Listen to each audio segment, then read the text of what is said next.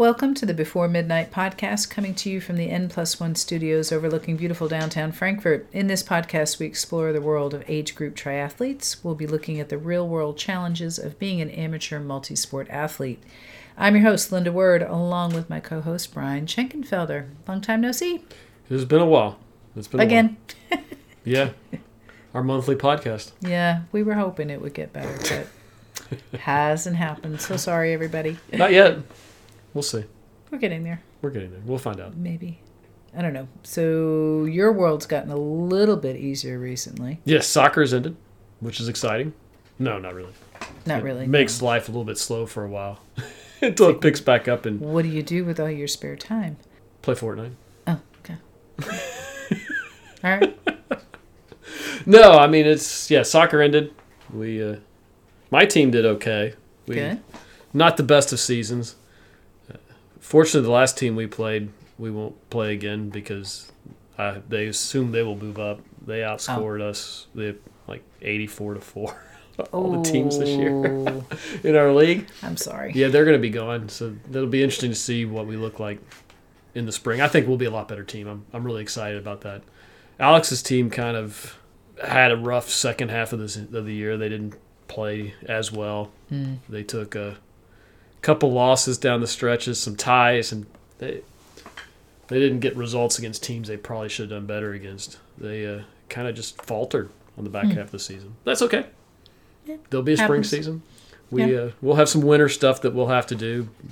For the most part, there'll be some winter training and things, but that's going to be much lighter. It's not nearly as intense as the season where you have multiple practices and games on Right. weekends and stuff. It's just we might get together once a week and practice. There you go. Pretty easy, but yeah. Good things to the least. No, I'm just trying to enjoy the uh, the last of the warm weather before it gets cold as hell. Right. It's been lovely out, actually. Yeah, the last week or two, I've actually gotten to ride my bike some. Yeah.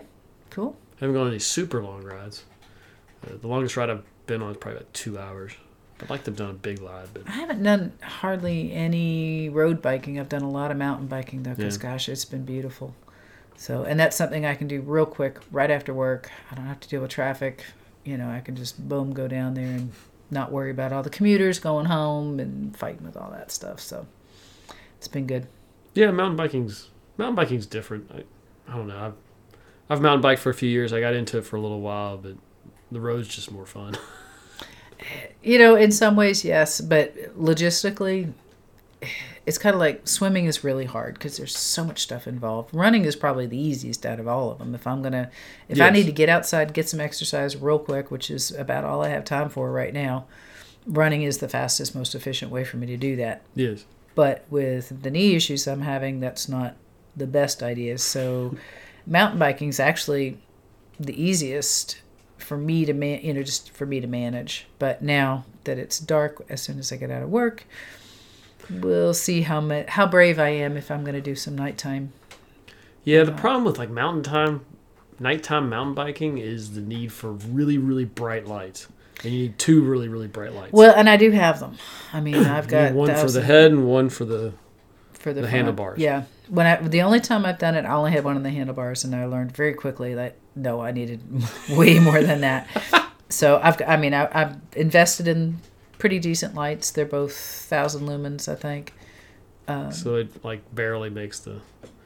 Because most of most of those people don't they have like two thousand lumens. They usually have some pretty. Some, some of them are like eight. I Yeah, mean, it's some crazy. Well, and that's when you're stuff. you know they're they're hundred dollar lights. I mean they they get up there, but Oh yeah, I mean. I mean it's like it's crazy expensive. Yes. The other thing too is you got to put it on top of your helmet, and it doesn't come off very easily. So I'm gonna have this funky mount in the middle of my head for a few months. We'll see. I'm I'm.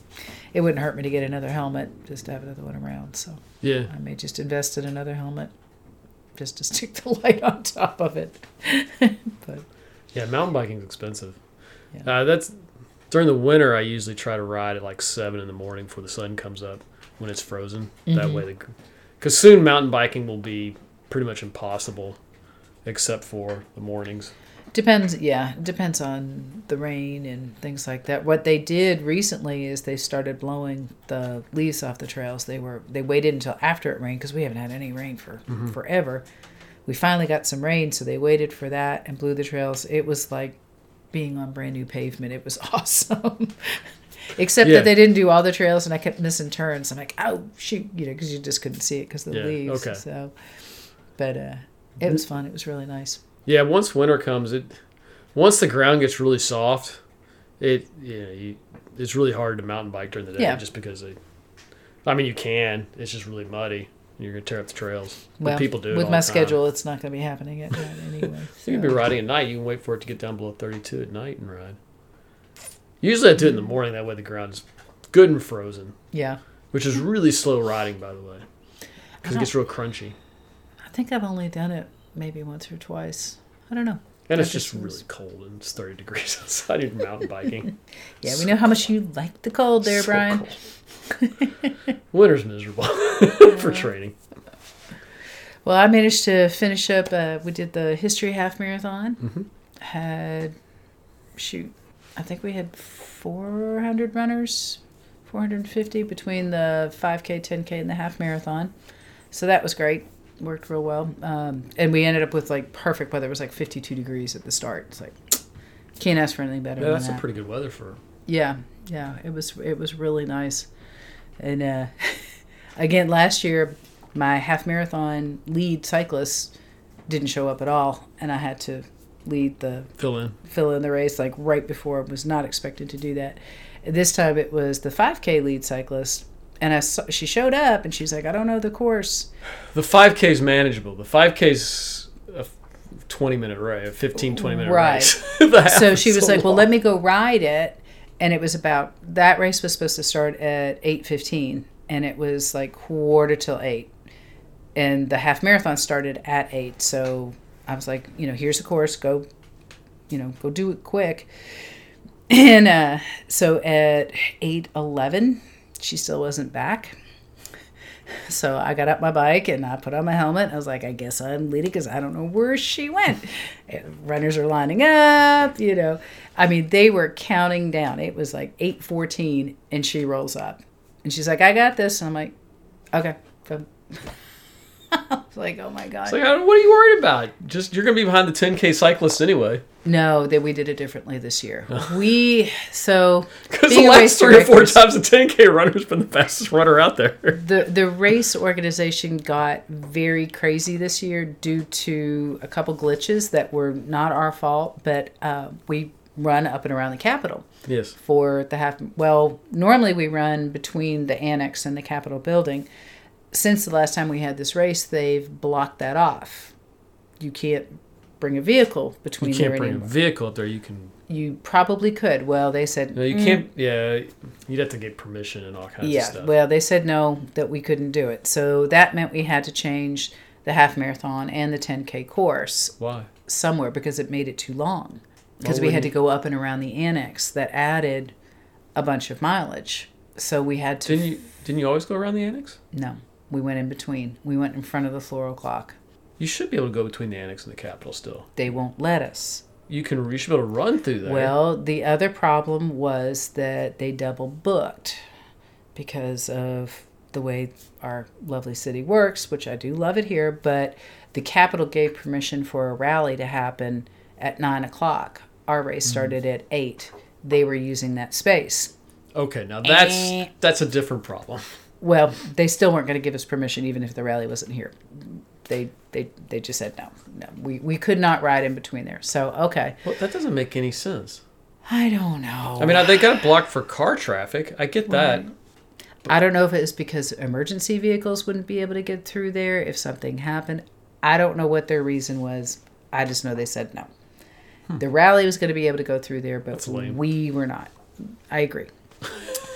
So the half marathoners were really happy because we cut off that extra mileage on uh, Lewis Ferry, which is like everybody hates that road, and they're like, "Yay, Okay. we get to turn around sooner." Not by much, but they got to turn around sooner, so that made all those people happy. But it messed up the 10k because they were going to have to go around. So where are we going to cut them? So we had to cut the course for them in the cemetery. They didn't get to go all the way back like they usually did, Yeah, I mean, which is fine. Which is fine. And we had signs up, but somehow our lead runners for the lead female runners for the 10k did not catch the turn the way they should have, even though it was at the water stop. We had a bugler and a drummer right there dressed in historical costumes, There had well, there was no, there was no there was- guys around them or anything. and there was uh, somehow I, I I guess a few of them did. I mean, I I, th- I guess a few of the guys did. They they followed the course for the half. Where the So the sign guys was do it too. the where the sign was located was over to the right, and it was even though there was markings on the ground, and people you should know the course. You that's Well, I mean, your that's- responsibility. That is your responsibility in a So. race. Anyway, so that got a little messed up, but they and then the volunteers figured out that oh, the water stop people were like, well, maybe we should move that sign for them. Yeah, that would be helpful. So they did that, and then it was fine after that. So that was great. So the half marathon and the 10k went off together instead of the 10k and the 5k. The 5k went off by itself because that course was Oh totally man, different. that had to mess with a bunch of the, the better half marathoners. yeah, Because all of a sudden you're starting off with some 10kers who are going a lot faster than you want to go, right. and you don't really realize that they're 10kers probably until you, Right. they like start peeling away from you because you're like, Well- I'm going too fast. the leader for the half marathon finished shoot it was something outrageously fast. It was like one it was in the 120s he So- ran the first 5k faster he's ever run it before. Well the other thing we did i had for my leads i didn't have two cyclists. I had a cyclist for the 10k and i had a scooter for the half marathon. This guy he really wanted to help out. He wanted to do it. I'm like okay. And he used to be a runner so he's got a pretty good Oh gauge. man, that would have been a nightmare because you have all these 10kers running around this guy who's leading the the half marathon because you would have had they stay, they actually they ended up staying together like both leads you know the the scooter and the cyclist until the cemetery when they split. That's when because i had a very experienced guy doing the 10k and he knew you know who the 10kers were and they were just sticking they did. They mm-hmm. didn't go any faster so So the half marathoner guys were like rolling at 10k pace. That's crazy. yeah No wonder the time was so fast. So yeah, it was. It, you know, it, it, we had to. We ended up having to negotiate the course probably five or six times with the city, and you know, it's like, oh, you know, well, why don't we turn it here? Nope, you can't do that because we can't have police there. It, you know, they won't be able to be there that long because we were messing around with a five k course too. It, it, I mean, and we're talking like two weeks before the race, we were still working on this course because we didn't realize that they had a rally going on and it just changed everything. So, race director nightmare, but we got through it. Beautiful weather. Um, the other thing that happened, this is a, you know, for the History Center, and Bob and I took it over about, I guess, three years ago, right before COVID, and they. Um, we used to be able they used to have 24 hour security at the history center. They don't have that anymore. They're like 6 to 6 or 7 to 7 or something Okay. like that. So the race started at 8 well runners like to get in use the bathroom pa- packet pickup all that good stuff Hope you had porta potties. they absolutely would not open the history center before 7 Yeah. so we had one hour and then the security guard was late we probably had 50 60 people outside the history center Did you have porta potties? uh, they were luckily they were right down in front of the old state capitol, so we just sent people down there. Okay. Yeah. Um, you should have had some porta potties. Come on. Well, we ended up getting one moved to the start line. Yeah, they moved. They actually moved the one from down the street to in front of the Okay. start line. But it was crazy, and the other race director, me, I mean, we were the ones that were just rolling everybody in, getting everybody checked in, Yeah. and at a quarter to a quarter till eight, it was like, okay, we gotta go. so anyway, I mean, it it ended up it was frantic, but it ended up being really good, and I don't think we didn't have any complaints from anybody, except for the people that got a little lost, but they ended up being you know they ended up being first, second, and third, just like they were supposed to be. They did a little, they probably did instead of six point two, maybe six point three.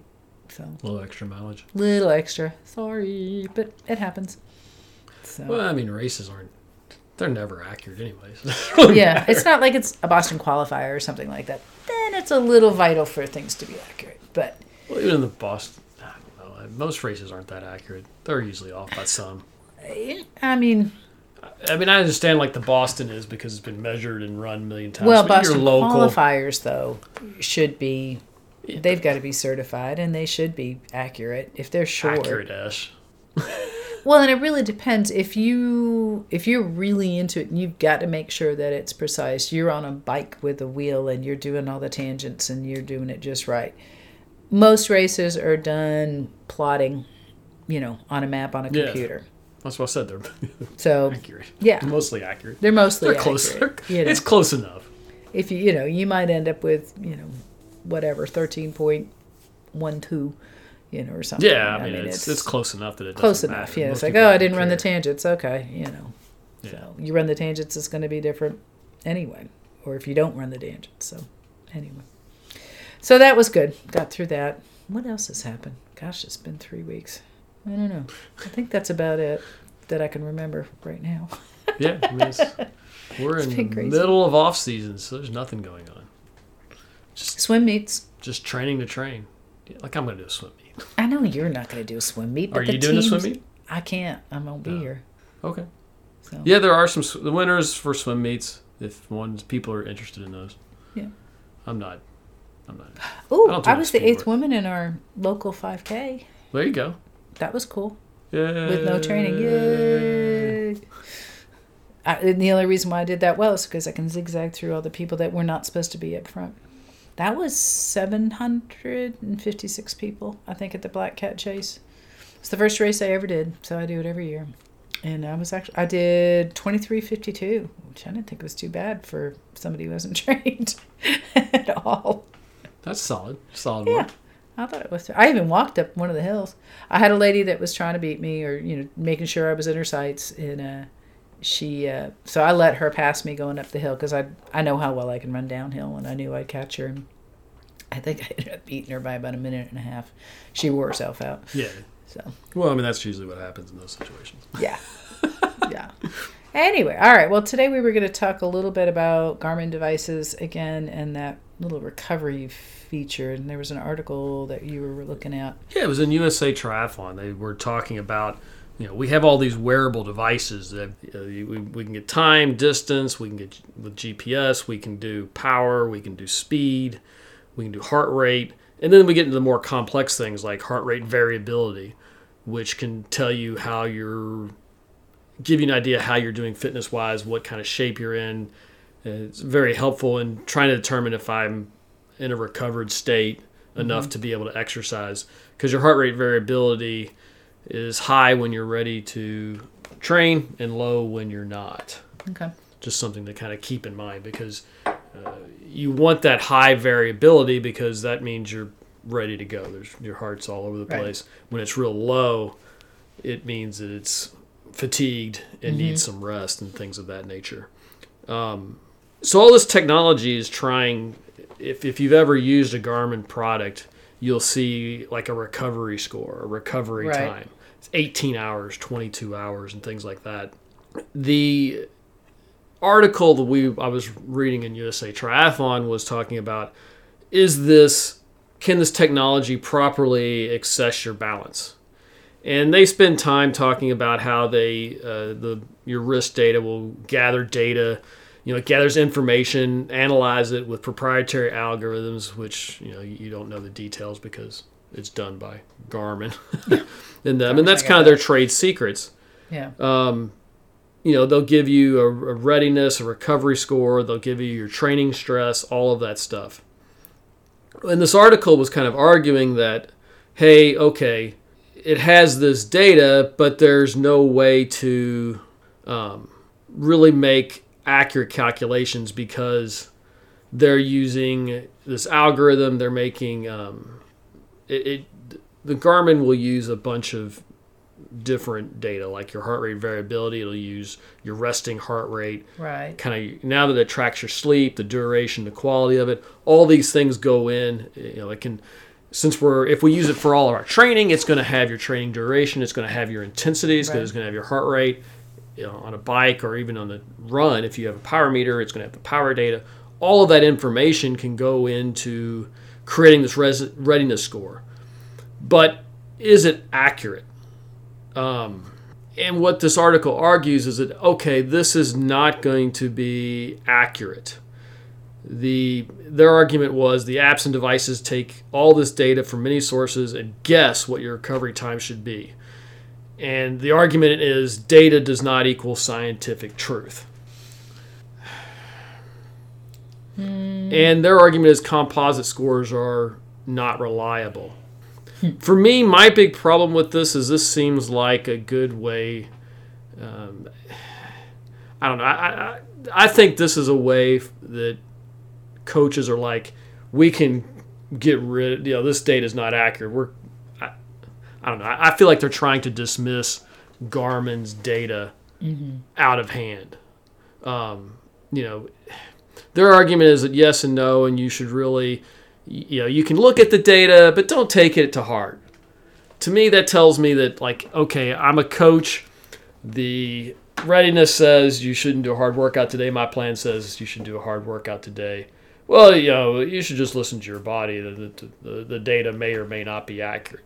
My big problem with this is that Garmin has.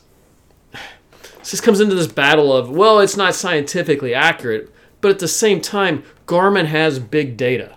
Yeah, they've got millions of people. We're talking about huge data. There's unless you're an outlier on the on the physical scale, Yeah. i.e., like a super elite athlete or just a really horrible athlete, Yeah, somewhere on the outsides of the bell curve. yeah, Okay, if you're in those positions, maybe it's not super accurate.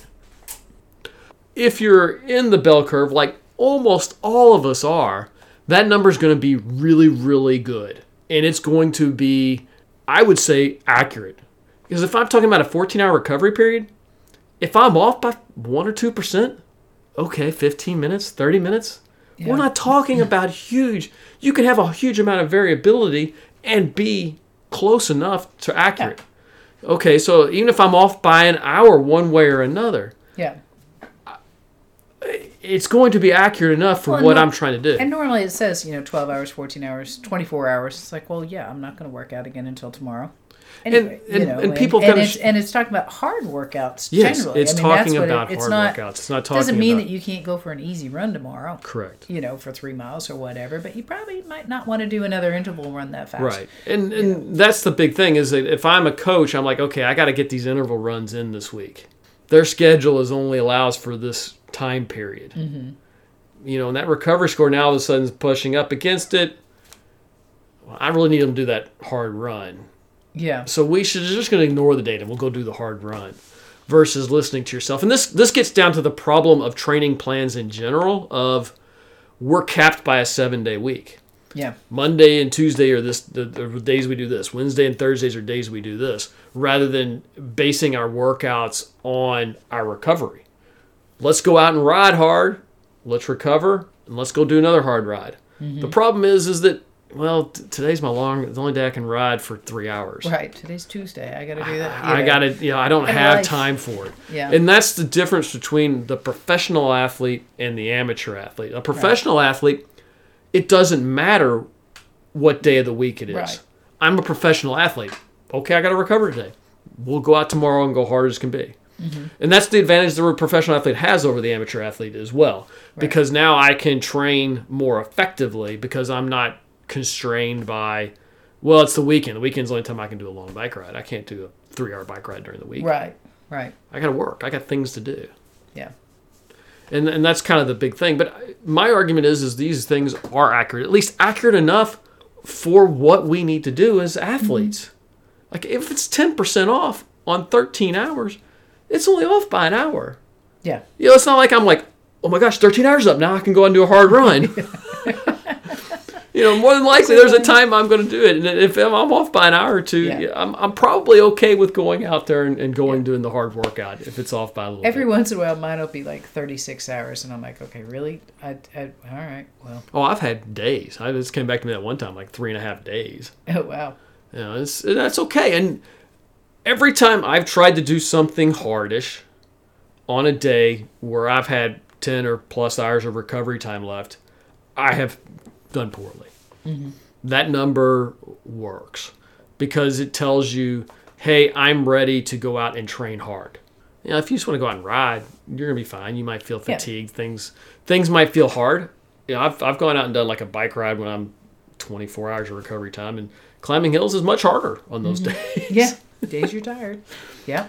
But that number to me is accurate because I fit in the bell curve. Like most of the listeners of this podcast are going to fit in that bell curve. Very few people are on those outliers where that data is going to be inaccurate enough in a way that it matters. Yeah. Yeah. Because you know, if I'm an elite athlete, there's only maybe, if I'm one of the 10 fastest people in the world, there's only like a small set of people that are in my range that we Yeah. can compare data with. Garmin doesn't have data on you all. Well, they do, but it's limited. Yeah, it's a, it's it's, a small smaller, set, yeah. and therefore the algorithms probably struggle on those Yeah, people. yeah. If you're in the bell curve, those algorithms are designed for the bell curve because Well, it's big are- data. that are that elite are going to have other things to help them with their recovery anyway. So most likely as well. Yeah. Yeah, you you know, this is that whole well, it's not scientifically accurate versus because we're not able to go into a lab and analyze all this data accurately, therefore it's not accurate versus what big data is telling us. You know, for me, once data gets big enough and you get enough data points, that matters more than the scientific truth of what is perfect, what is reasonable, what have we learned in a lab. Mm-hmm. Because this data is real world. yeah, know, well, what is- and it can be replicated. You know, it can be replicated. You can do it. You know, it, it's been seen again and again and again, and that's how they pull it all together. Yeah, I mean it's it's they've got so much data that they're basing these things off of versus you know going into a lab and scientifically doing it. The, the problem with the, the scientific stuff is to some extent those results are theoretical. I'm doing a test with 20 athletes, 50 Right. athletes, Unless you can do that again and, again, and again, again. which you can't. So those surveys and studies and stuff like that have their own inherent problems because Mm-hmm. of such small sample sets Right. where big data doesn't have that problem. It is Like, big sample sets because Thirty thousand people. Yeah. it may not make scientific sense why these numbers are right, but guess what? They're right. Yeah. You know, sometimes the data tells us more about the real world than the research does. Mm-hmm. And that's kind of what this was. And this kind of just wanted to bring that up. There's like, hey, you know, if you have that Garmin data, trust it to it. some extent. Yeah. Use it. You know, use it and trust it. It's going to be good enough for the average person. Yep. You know, if it's like if there's one hour left and you want to do a hard workout, that's a borderline case anyway. I mean, yeah, that's a borderline case anyway. You know, but if it's saying, hey, you need to wait three days, eh, you might want to wait a day or two before you try to do a hard workout Yeah. again. Yeah. You know, and and let your body adjust. And you know, a lot of it is you also have to kind of put in the data too. You probably need to be sleeping with That's right. You need to actually wear the yeah. the more watch data you provide your Garmin, the more accurate that data is Yeah. going to feed back because again, it's all based on real world big data, other people with similar profiles to you. Mm-hmm. So, yeah, so that article kind of that kind of tweaked me the wrong way. I, that, you know, I couldn't tell.